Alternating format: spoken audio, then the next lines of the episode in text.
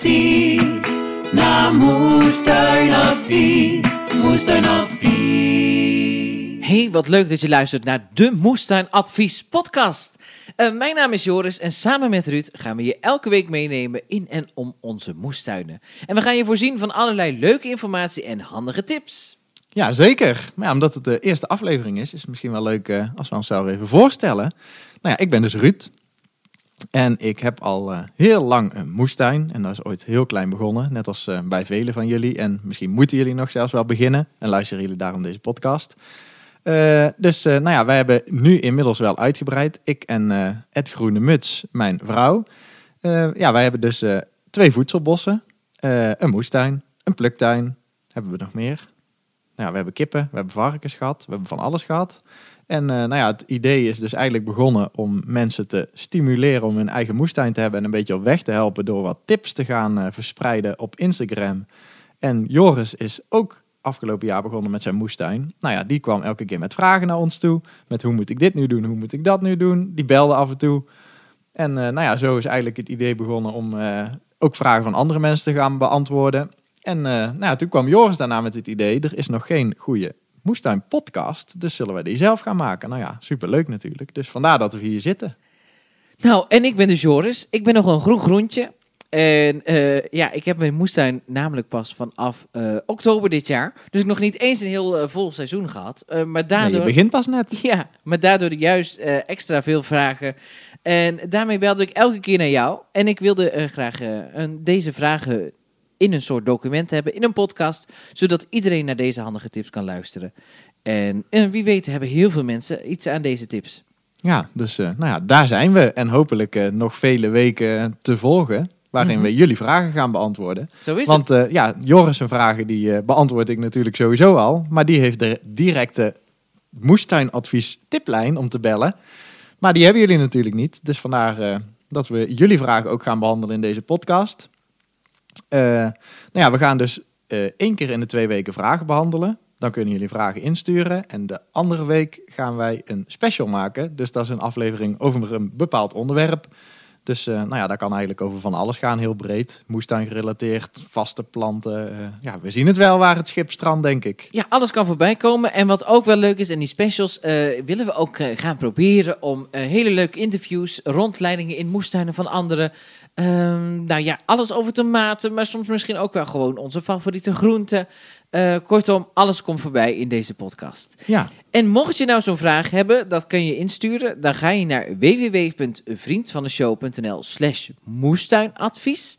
En via deze website kun je een voiceclipje insturen. En die laten we dan horen in onze podcast. En daar geven we dan uitgebreid antwoord op. Tenminste, dat hopen we wel. Ja, dan hopen we dat we daar antwoord op kunnen geven. Nou, en wat dus zo leuk is aan uh, vriend van de show slash moestuinadvies, uh, is dat je daar ook, uh, ja, hoe moet ik dat nou zeggen? Je kunt huurder worden van ons virtuele moestuinencomplex, onze virtuele volkstuin. En op deze virtuele volkstuin, ja, kom je net wat dichter bij ons te staan. Want daar heb je dus een eigen tuin. Daar oost je elke week als eerste een nieuwe verse aflevering daar oogst je ook wat uh, bonus content. Ja, uh, maar uh, wie weet wat er allemaal nog gaat komen. We zijn druk aan het bouwen aan een eigen clubhuis op het Volkstuinencomplex. Ja, clubhuis is altijd heel belangrijk om daarna, na het, het, het, werk in de tuin, nog even wat uit te wisselen met collega ja, moestuiners. Wat tips, wat koffie, ja. lekker gezellig keuvelen. Misschien over iets anders dan de moestuin een keer hebben. Ja, precies. nou ja, er komen een hele hoop leuke dingen aan. Misschien wel wat workshops, wat leuke cadeautjes. En Ruud, we hebben goed nieuws. Oh, wat dan? Want uh, we hebben onze eerste huurder. Oh ja, we hebben het eerste moestuin, of het volkstuin, uh, volkstuintje hebben we verhuurd. Ja, en uh, die heeft tuin 101. Oh. Tuin ja. 101, die gaat naar Elle. Nou, ja. Elle, van harte welkom en wat fijn dat je ons steunt.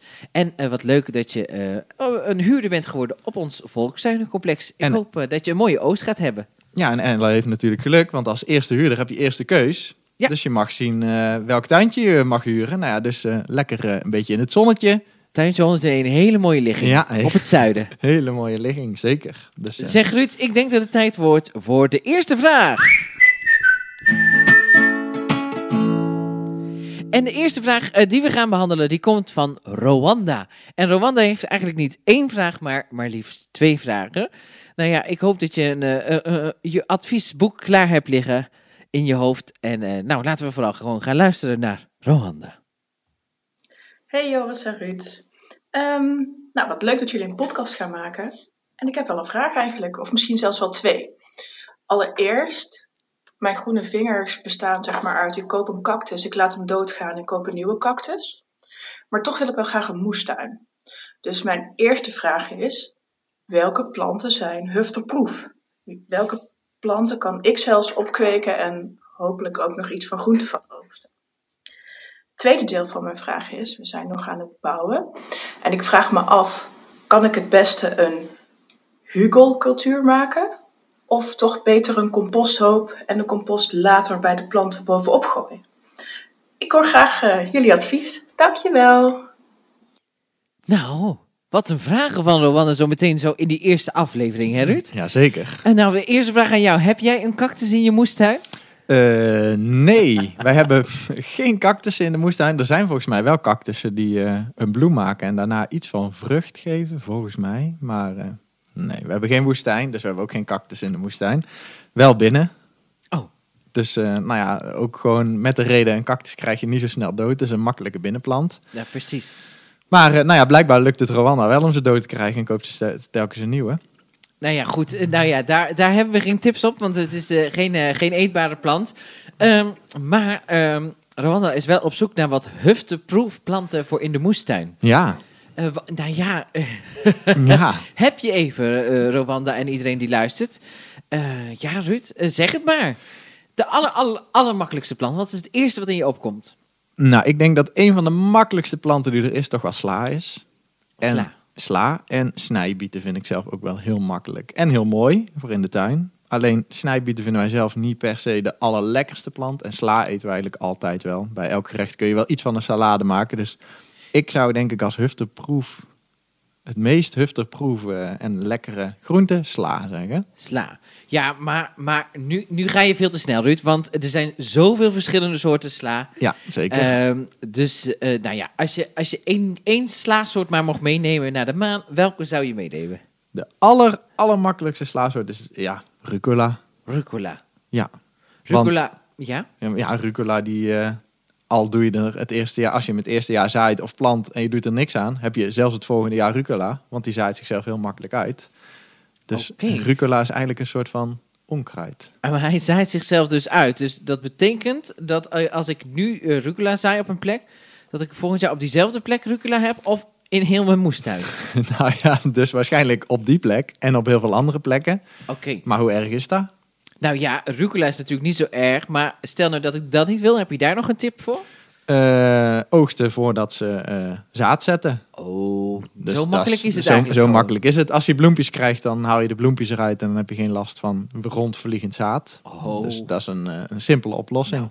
Was het bij al het onkruid bij zo makkelijk om het weg te krijgen? Ja, in principe wel, maar onkruid komt meestal van de buren. Oh, oh, oh.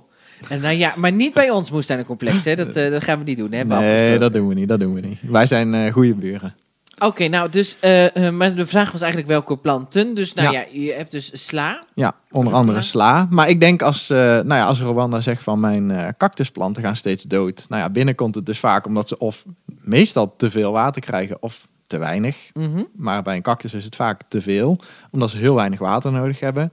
Maar eigenlijk is het dus zo met planten die je in de moestuin zet. Als je niet aan de slag gaat met voorzaaien en met eh, verspenen en gewoon direct dingen zaait, Ja. dan heb je er eigenlijk heel weinig werk aan.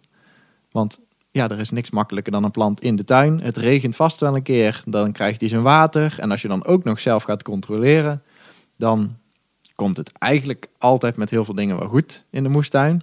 Nou, dat klinkt heel goed. hey, eh, waar ik eigenlijk wel benieuwd naar ben. eh, toen jij was begonnen met je eigen moestuin, Ja. wat was jouw eerste groente? Mijn eerste groente. Ik denk dat dat eh radijsjes zijn geweest. De eerste groente die we... Nou ja, we hebben heel veel dingen tegelijk gezaaid. Maar ik denk dat de eerste die ik geoogst heb radijs is. Want een radijsje kan je ja, in een week of drie, vier na het zaaien kan je ze eten. En hij eh, staat ook op mijn lijstje van hufterproef planten. Oké, radijsjes. Radijsjes. Nou, hele mooie. Witte en rode. Zeker. En goed, en nou, dat, eh, eh, nou, dat is best wel duidelijk, toch? Ik hoop eh, dat Rwanda daar iets mee kan. En ze had nog een vraag volgens mij. Ze had een soort Ja. de combi-vraag. Ja, nou, die vond ik wel wat moeilijk hoor. En toen ik deze vraag eh, hoorde, dacht ik, eh, waar, waar gaat het allemaal over? Misschien moeten we eerst even wat uitleggen. Eh, ze vraagt, nou, dan moet jij me een beetje aanvullen, het verschil Mhm. tussen een composthoop en... Hugelcultuur. Nou, eh, vertel me, wat is dat? Jij weet ook nog niet wat uh, hugelcultuur is. Nou, ik heb geen idee. Misschien doe ik het al wel, maar dat zou dan echt onbewust zijn. Nee, ik denk niet dat jij het al doet. Ehm, een hugelcultuur is, ja, die kun je eigenlijk opzetten door eh, nou ja, eh, eh, afval uit je tuin, maar bijvoorbeeld ook hele dikke boomstronken. Een echte hugelcultuur bestaat uit vooral boomstronken. Ja. En als je dus bijvoorbeeld een eh, verhoogde moestuinbak gaat vullen, dan kan je de onderste, nou ja, zeg dat die 80 centimeter hoog is, kan je de onderste 40 centimeter bijvoorbeeld vullen met takken en boomstronken en, en dat soort dingen. Dingen die eigenlijk nog niet verteerd zijn. Mhm. En daarbovenop breng je je teeltlaag aan, dus bijvoorbeeld compost en grond. Eh, nou ja, en het idee van een hugelcultuur is dat door de tijd heen die eh, boomstronken en takken en zo gaan rotten, Ja? verteren. En dat dat weer nieuwe voeding is voor je moestuinplanten. Dus je hebt eigenlijk een soort van compostbak voedingssysteem onder je voedingsbodem zitten. Nou, het klinkt wel heel dus erg het goed. klinkt heel goed en het werkt in principe ook goed.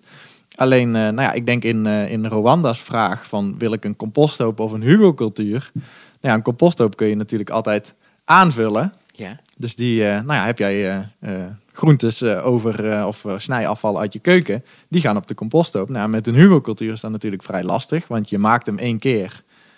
En verder kun je er daarna niks meer aan aanpassen. Ah, oké, dus het is echt, je begint met, je begint met het, het maken van... Het, Het bed. bed. Ja, En dan kun je daarna niet meer zeggen van, nou, dit jaar, ik, wil- ik wil het even, ik heb weer nieuw hout over, ik werk het eronder. Nee, dan zou je een nieuw bed moeten maken. Want in een hugelcultuur is natuurlijk daar ontstaan schimmels en bacteriën om die eh, ja, houtstronken en zo af te breken. En als je daar dan weer in gaat graven, dan verstoor je eigenlijk het ecosysteem weer. En dan begin je eigenlijk weer helemaal opnieuw. Dus ik mag niet zomaar de bovenste 30, 40 centimeter er even afscheppen en Nee. later weer terug opleggen. Nee, daar wordt eh, de hugelcultuur niet zo blij van. Maar in principe is dus ook het idee van een hugelcultuur. Daar gaan echt dikke boomstronken van 30 centimeter eh, in diameter eh, bijvoorbeeld in. Dat je nou ja, daarvan 20 jaar misschien wel kunt telen zonder dat je daar iets aan hoeft te doen. Nou, Want het duurt heel lang voordat die, eh, die boomstronken verteerd zijn. Maar ja, dus ik denk dat voor Rwanda een composto beter werkt en dat ze gewoon een standaard bed eigenlijk maakt. Of dat nou verhoogd is of gewoon op de normale begane grond, zeg maar. Want een, eh, dan kan ze nog steeds wel de keukenafval kwijt. mhm. En ik vind het voordeel van een composthoop dat je zelf daar invloed op kunt uitoefenen. Dus als het mislukt of niet goed gaat of hij is te droog, kan je water toevoegen. Is hij te nat, dan kan je er een zeiltje over leggen om hem weer wat droger te laten worden. En eh, ja, een hugelcultuur, je kunt hem ook wel verkeerd opbouwen. Als je er bijvoorbeeld eh, ja, heel weinig onderzoek naar doet en je gaat bijvoorbeeld heel veel gras erin werken. Nou ja, gras is echt zoiets wat gaat verstikken. En dan kan het bijvoorbeeld zijn dat je bed heel warm wordt van onder. En voor sommige planten is dat misschien wel leuk, een warme bodem. Als je er een banaan bovenop zet, ja. die vindt dat misschien wel leuk. Maar de meeste planten die, eh, worden daar niet blij van. Dus als je een hugelcultuur helemaal verkeerd opbouwt, dan kan dat zomaar eens eh, desastreus zijn. Nou, en hoe is de situatie dan bij jou precies? Eh, nou ja, wij hebben geen hugelcultuur. Volgens mij, ik zit even te denken. Nee, nergens eigenlijk. Ons, wij hebben gewoon composthopen. En misschien moet je wel even uitleggen waarom je daarover moet nadenken. Ja, het is... eh, het, de- Anders zou het heel gek zijn als je niet eens weet hoe je eigen tuin eruit ziet. Nee, ja, het, is het is nog wel groot bij ons. Dus we hebben altijd eh, verschillende dingen. En ik wil eigenlijk ook altijd alles proberen. Dus eh, ja, je kunt geen advies geven over iets wat je zelf nog nooit hebt gedaan. Nee. Dus nou ja, er staan bij ons drie of vier compostbakken... waar ook wel eens mee geëxperimenteerd wordt. Ja, hugelcultuur is ook zoiets... ja, wat misschien er nog wel gaat komen. Ik heb het wel eens ooit op het, in het klein geprobeerd... maar dan ging er weer iets veranderen in de tuin. Toen is hij toch weer verdwenen. Dus eh, nou ja, vandaar dat ik er even over na moest denken. En eh, nou vraag ik mezelf af, want als ik het zo hoor, heeft het allebei wel zijn voor- en zijn tegens. Is het ook mogelijk om een combinatie te maken van allebei? Eh, ja, dat kan zeker. Je kunt een hugelcultuur maken en daarnaast gewoon een compostbak. En dan elk jaar, als je bijvoorbeeld de no-dig methode doet, wat ik met een hugelcultuur ook wel zou aanraden, is gewoon eh, een hugelcultuur maken en daarnaast een compostbak. En elk jaar netjes de compost die je gemaakt hebt op je bed van de hugelcultuur leggen. Oké, oké, oké. Nou, ik hoor een paar mensen denken, Hugo Couture, compost, gaan we meteen zo de diepte in. Eh, nou, we proberen iedereen zijn vragen te beantwoorden. En eh, dat kan soms een wat moeilijkere vraag zijn voor de een en soms een wat makkelijkere vraag voor de ander. En we gaan daarvoor zorgen, of in ieder geval proberen om daar een goede balans in te vinden. Dus Ja. denk je van, nou, hier snap ik nou helemaal niks van. Geeft helemaal niks. Eh, eerlijk is eerlijk, eh, ik zelf snap het misschien ook nog niet helemaal. Nee, alle begin is moeilijk. Eh, maar we gaan er gewoon proberen wat duidelijk in, eh, eh, duidelijkheid in aan te brengen, toch Ruud? Ja, ja, en het is eh, leuk denk ik ook om het eh, een beetje te spreiden. Dat het eh, leuk is voor mensen die net beginnen en leuk is voor mensen die al wat gevorderder zijn. Zeg Rwanda, ik hoop dat je wat hebt aan deze adviezen van Moestuin Advies. Moestuinadvies. Zo Ruud, het is tijd voor de volgende vraag. En de volgende vraag die we binnen hebben gekregen, die komt van Puk. En eh, Puk heeft geluk, want die heeft net zoals ik vorig jaar een, een volkstuin kunnen overnemen. Maar daar heeft ze wel een aantal vragen over. Tenminste, één hele belangrijke. Laten we gaan luisteren. Hallo. Ehm, ik neem binnenkort een volkstuintje over eh, van iemand.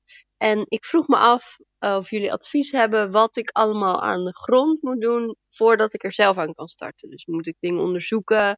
Eh, moet ik het bemesten? Wat voor dingen moet ik allemaal doen voordat ik er zelf mee aan de slag kan? Ben benieuwd.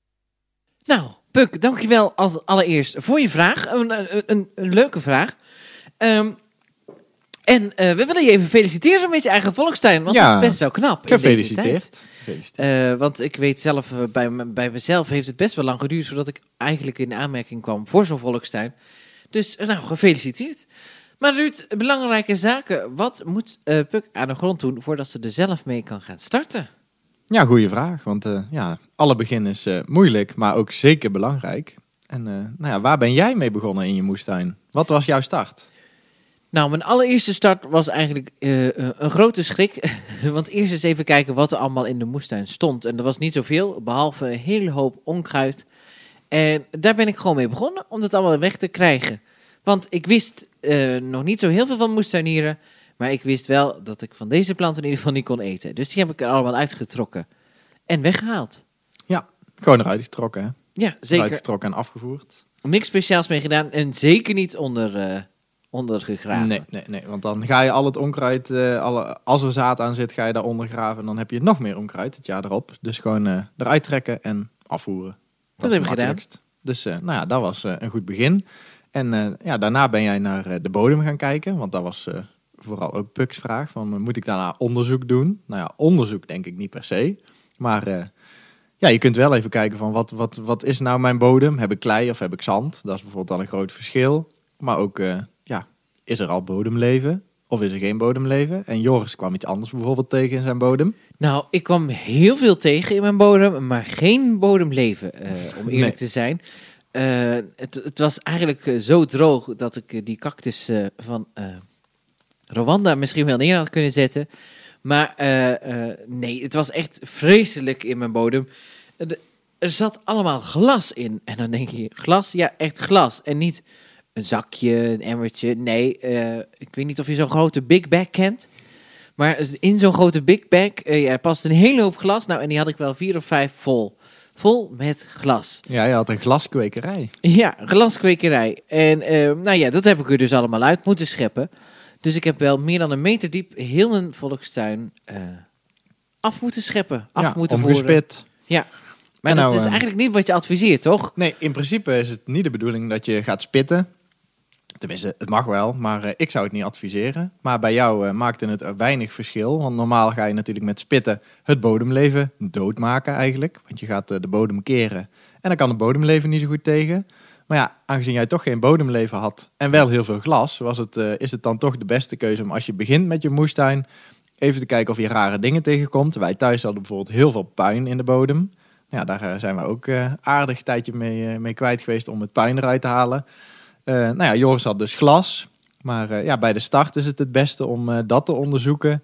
En nou ja, dingen die niet in de bodem thuis horen meteen af te voeren. Oké, en met, met onkruid eigenlijk dus hetzelfde. Hè? Dus afvoeren op een gezamenlijke composthoop. Misschien wel op je volkstuinencomplex. Dat was bij jullie denk ik zo. Ja. hè? ja. En waar, waar heb, heb jij, want er stond ongetwijfeld ook wat onkruid. Waar, waar laat jij dat? Bij ons gaat het voedselbos in. Als eh, biomassa. Oh, oké.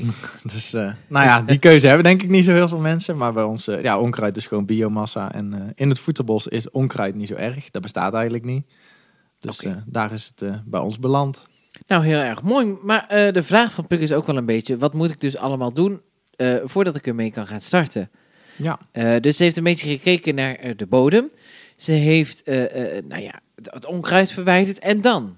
Ja dus dat is eigenlijk eh, de startsituatie beoordelen. Die bodem bekijken en, eh, en het onkruid weghalen. En dan, eh, nou ja, dan kun je daarnaast denk ik gaan nadenken over het maken van de indeling. Niet geheel onbelangrijk. Want bij jou stond er bijvoorbeeld een hele grote bunker op je moestuin, op je tuin. Ja, En nou ja, achter de bunker is heel veel schaduw. Dus daar groeit niet zo heel veel. Dus jij hebt je bedden aan de voorkant van de bunker gemaakt. En aan de achterkant, ja, daar komen, staan wat boompjes die wat minder last hebben van die schaduw.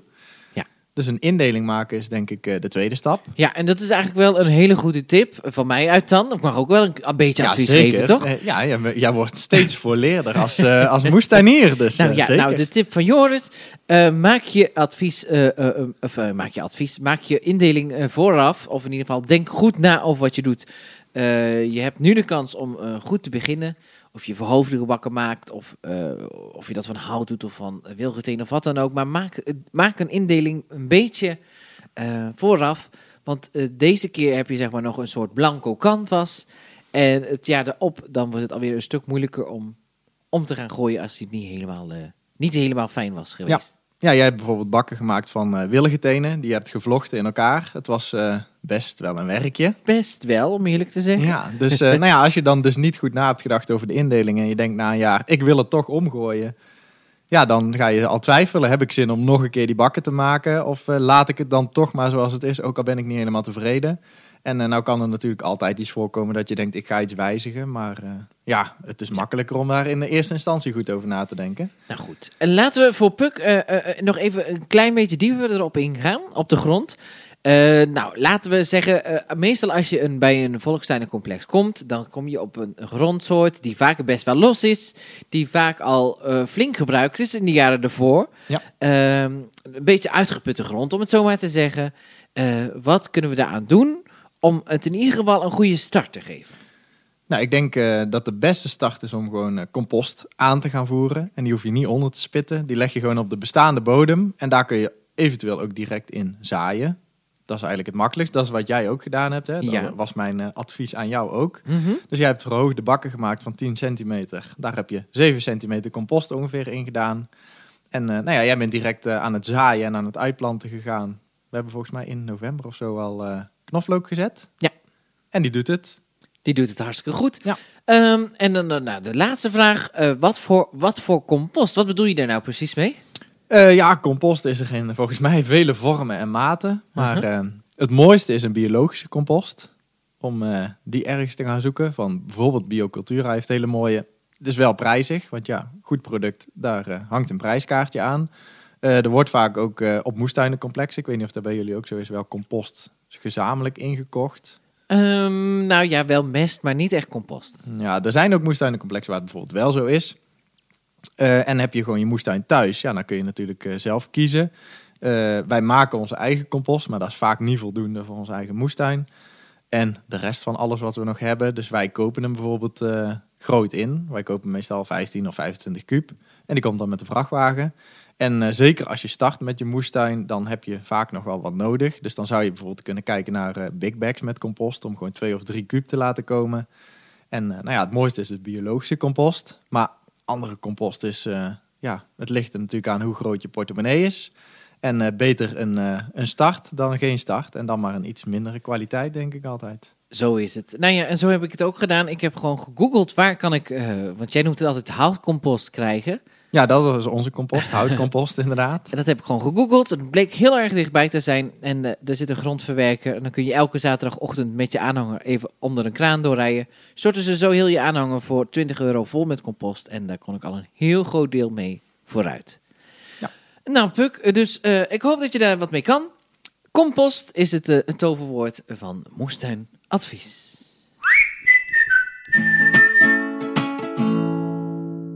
Weet je nog dat ik jou pas, eh, pas eh, heb gebeld met een eh, adviesvraag?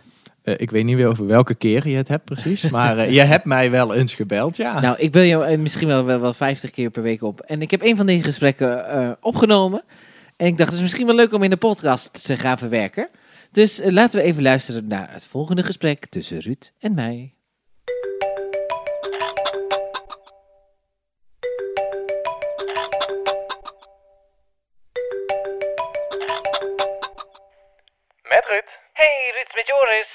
Hey, ik, eh, ik sta hier in mijn moestuin en ik vroeg me eigenlijk af... ehm, ik ben nou een beetje naar mijn tuinbonen aan het kijken... en ik zie dat al die tuinbonen onder de mieren zitten.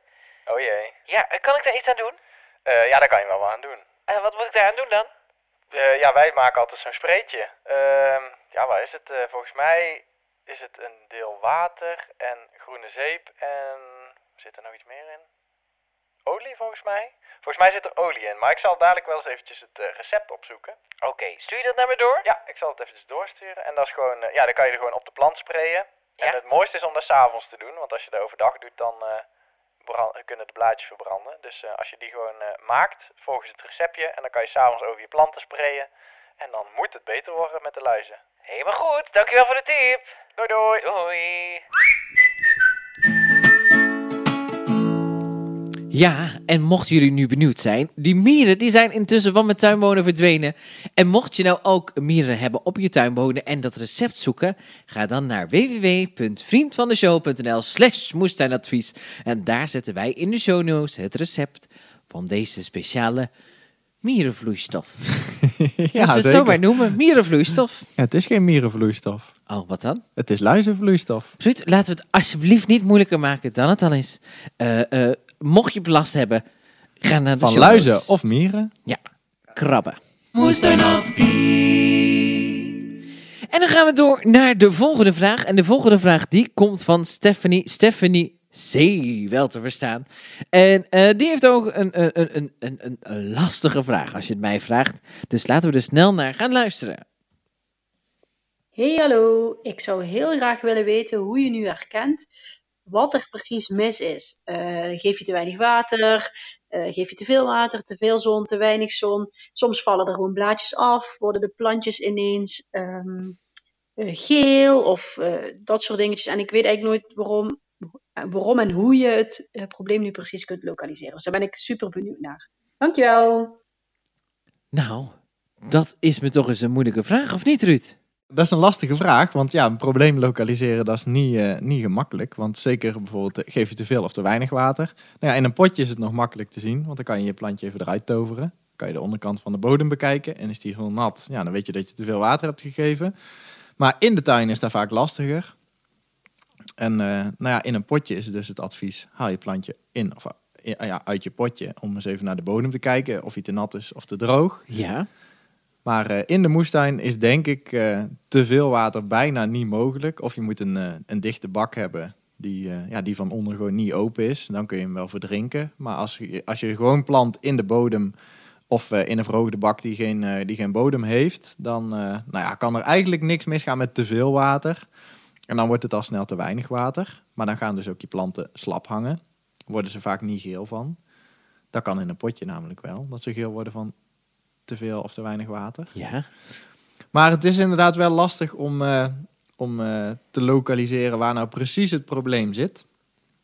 En eh, nou ja, ik ga er dan vaak een beetje uitsluiten. Oké, uitsluiten is de tip dus. Ja, uitsluiten. Uitsluiten. En, en wat doe je dan precies? Nou ja, bij een potje even kijken of hij onderaan te nat is. Nou ja, dan sluit je dus te veel of te weinig water uit. Want als hij heel droog is, geef ik gewoon een beetje water bij. En dan kijk ik of het de volgende dag al beter is geworden. Eh, nou ja, zonnebrand kan bijvoorbeeld. Dan verkleuren de blaadjes geel. Dus ik zet eh, een plant die in een pot staat even in de schaduw. Maar als je bijvoorbeeld een plant in de kas hebt staan die geel wordt, dan kan je besluiten om een, eh, een, een doek ervoor te hangen even een dag. Om te kijken of het dan al helpt. Maar het helpt vaak ook al om even te kijken naar de nieuwe blaadjes. Dus in het midden van de plant ontstaan eigenlijk altijd de nieuwe blaadjes. Mhm. En als de nieuwe blaadjes wel gezond zijn, dan betekent dat dus vaak dat er iets mis is, bijvoorbeeld met de bodem en niet, of met het water, Oké. maar niet met eh, de plant zelf. Dus, eh, maar ja, het kan dus ook verbrand zijn. Maar als nieuwe blaadjes er weer gezond uitzien, dan, eh, ja, dan is het dus vaak een, een, een factor van bijvoorbeeld verbranding. Oké, Want en dan- oh, oh ja, want, want als een blaadje geel is, dan, krijg je niet meer groen, toch? Nee, vaak krijg je die niet meer groen. Geel betekent gewoon jammer. Jammer. Oeh, heel spannend. Mijn grootste nachtmerrie om het wel, eh, wel te Ja. verstaan. Oké, eh, dus je gaat een beetje eh, uitsluiten, zeg je. Dus je Ja. gaat, is het te droog, is het te nat? en je- gaat het gewoon een beetje proberen? Ja, een beetje proberen. Dat is vaak de key. En dan ga ik het bij één plant proberen meestal. Want je zult, ja, als er, als er iets mis is, is het vaak bij meerdere planten tegelijk. En dan ga ik bij één plant dus gewoon iets proberen. Want het is, er zijn wel kenmerken, maar eh, ja, dat is best lastig. En op een gegeven moment, als je gaat proberen, wordt het steeds makkelijker om ook te herkennen waar het nou aan ligt. Want ook voor mij is het lastig om bijvoorbeeld van een foto te kunnen zeggen, oh, dit is het probleem. Of eh, als jij me bijvoorbeeld opbelt, mijn plantje hangt slap. Ja. Ja, dat, dat gebeurt wel eens. Uh-huh. Ja, ik kan dan ook niet vertellen, oh, hij heeft te veel of te weinig water of hij heeft in de zon gestaan, want dat weet ik niet. Ik weet alleen dat het plantje op dit moment slap hangt. Dus dan is het gewoon vaak proberen van eh, hoe gaan we hem nou weer erbovenop krijgen, dat hij toch weer verder gaat groeien. Precies. En natuurlijk een beetje geduld, hè. Het is niet zo als ik er water bij giet, dat hij binnen 10 minuten weer helemaal rechtop in de wind staat, toch? Nee, nee, zeker niet. Je moet zeker wel, als je iets gaat proberen van water geven, eh, voeding geven, misschien eh, in de schaduw zetten, moet je zeker wel gewoon een dag wachten. Oké. En dan na een dag eens even terugkomen bij je plantje om te kijken of er iets van verschil gemaakt Ja, en, en nu, nu heb ik zelf een beetje een nog, eh, ik- fiets er gewoon gelijk nog een eigen vraag in, Ja, eh, Ruud, als je het niet erg vindt. Eh, waar ik soms last van heb, tenminste, ja, ik zelf niet, maar mijn plantjes, is dat, nou ja, het, het plantje ziet er dan heel erg goed uit, best wel. Alleen de kiemblaadjes, die gaan dan een beetje verdoor. Is dat nog erg? Ja, die vraag die krijg ik inderdaad vaker. Dan zeggen mensen, mijn blaadjes worden geel. Ja, ik raak wel in paniek als ik Ja, eerlijk ben. daar, daar krijg ik inderdaad vaker. En dan zeg ik, stuur eens even een foto. Want als ik aan mensen vraag, Ja. zijn je kiemblaadjes geel? Dan is het, wat zijn kiemblaadjes? Nou, de kiemblaadjes zijn dus de eerste twee blaadjes die ontstaan als je plantje gezaaid is. Ja, En eh, nou ja, die blaadjes zijn dus ook alleen maar, die hebben de enige functie is na het kiemen van het plantje voldoende voeding geven door Ja. fotosynthese. En eh, nou ja, het plantje op gang helpen. Maar daarna komen de echte blaadjes. Nou ja, het woord zegt het al, dat zijn de echte blaadjes. En die kiemblaadjes zijn dan niet meer nodig. Dus die verdorren eigenlijk meteen. oh, oh, dus het hoort gewoon zo. Het hoort. Ja, want je kunt ze ook herkennen toch dat ze een, een, een, een vaak een net wat andere vorm hebben dan het, eh, het, da, het, ja, het, wat, Het wat, het, blad. wat het gaat worden. Ja, ja, vaak zijn de kiemblaadjes mooie eh, kleine ronde blaadjes. En eh, zijn dan ja, bijvoorbeeld bij tomaten. En dan kun je echt bij het echte blad wel zien dat het tomatenplant is. En dat is bij een kiemblaadje lastiger. Dus ja, de kiemblaadjes die horen gewoon te verdorren. Geen paniek. Dan komt het heus wel goed met je plant. Maar ook hierbij weer is het midden van de plant waar de nieuwe bladeren ontstaan, zijn die gezond? Ja. Dan komt het vaak wel goed met je plant. Nou, en dat is dus bij dit ook. Want je kiemblaadjes verdorren, maar nieuwe blaadjes in het midden van de plant zien er gewoon gezond uit. Nou, ook dit probleem weer in de kiem gesmoord. Moestuinadvies. Ja, en dat was alweer het antwoord op de vraag van Stephanie C. Nou, Stephanie, ik hoop dat je er wat mee kunt. En Laat ons vooral weten eh, hoe het is gegaan Ja, zeker. Ik ben in je benieuwd. moestuin. Toch? Ja, hey, eh, nou, dan zijn we alweer toe aan de laatste vraag van deze aflevering. Oh, en die komt ook van een Stephanie. Eh, laten we er vooral eens even naar gaan luisteren, want die gaat over die heerlijke rode rakkers. de zomerkoninkjes. Wij hebben een vraagje over stro onder aardbeien. Wij zien dat op internet dat je dat kan doen voor de aardbeien, dat die zacht vallen. Maar in onze moestuin zien we dat helemaal nog niemand gedaan heeft. Wat is de juiste tijd om daarmee te beginnen? Ja, Ja, stro onder, eh, onder aardbeien, dat, eh, daar krijg je wel vaker vragen over, heb ik wel eens gezien. ja zeker. Ehm, nou, om te beginnen, wat leg je onder je aardbeien? Is dat nou stro of hooi? Het is stro. En daar kreeg ik een, eh, een mooi ezelsbruggetje voor van iemand op Instagram. Ik weet niet meer wie het, wie het stuurde. Maar het Ja. zijn in het Engels natuurlijk strawberries. Oh. Dus daar zit een mooi ezelsbruggetje in. Want straw is natuurlijk stro. Dus eh, nou ja, stro onder de aardbeien. Want eh, als je er hooi onder legt, in hooi zit heel veel, eh, ja, er zit heel veel zaad in. En dan heb je dus heel veel kans dat je gras gaat zaaien tussen je aardbeien. En met stro is daar veel minder. Nou, dus graszaad, dus het is niet dat er andere mooie dingen in mijn moestuin tevoorschijn komen nee, daarvan. Nee, nee, nee, helaas. Nou, oké, nou, dus dat is al, hebben we alvast eh, getackled, Ja. dat probleem. Stro onder de aardbeien, dat is eh, de bedoeling. Nou, en eh, nou, eh, nog even een zijspoor daarvan. Als ik bij mij over mijn volkstuinencomplex loop, dan zie ik heel weinig stro tussen de aardbeien liggen. Mhm. Eh, Wat zie jij dan? Nou, bij mij ligt er, nou ja, niet bij mij, maar op mijn volkstuinencomplexje eh, eh, zit het allemaal een cel. Nee, hoe noem je dat? ja, worteldoek. Worteldoek tussen. Ja, dat vinden mensen fijn, want dan krijg je geen onkruid. Dan hoef je er niks aan te doen aan je aardbeien. Nou, klinkt ideaal toch? Klinkt goed, hè? Ja. Ja, maar ja, verder gebeurt er ook weinig in die bodem, want hij is volledig afgedekt.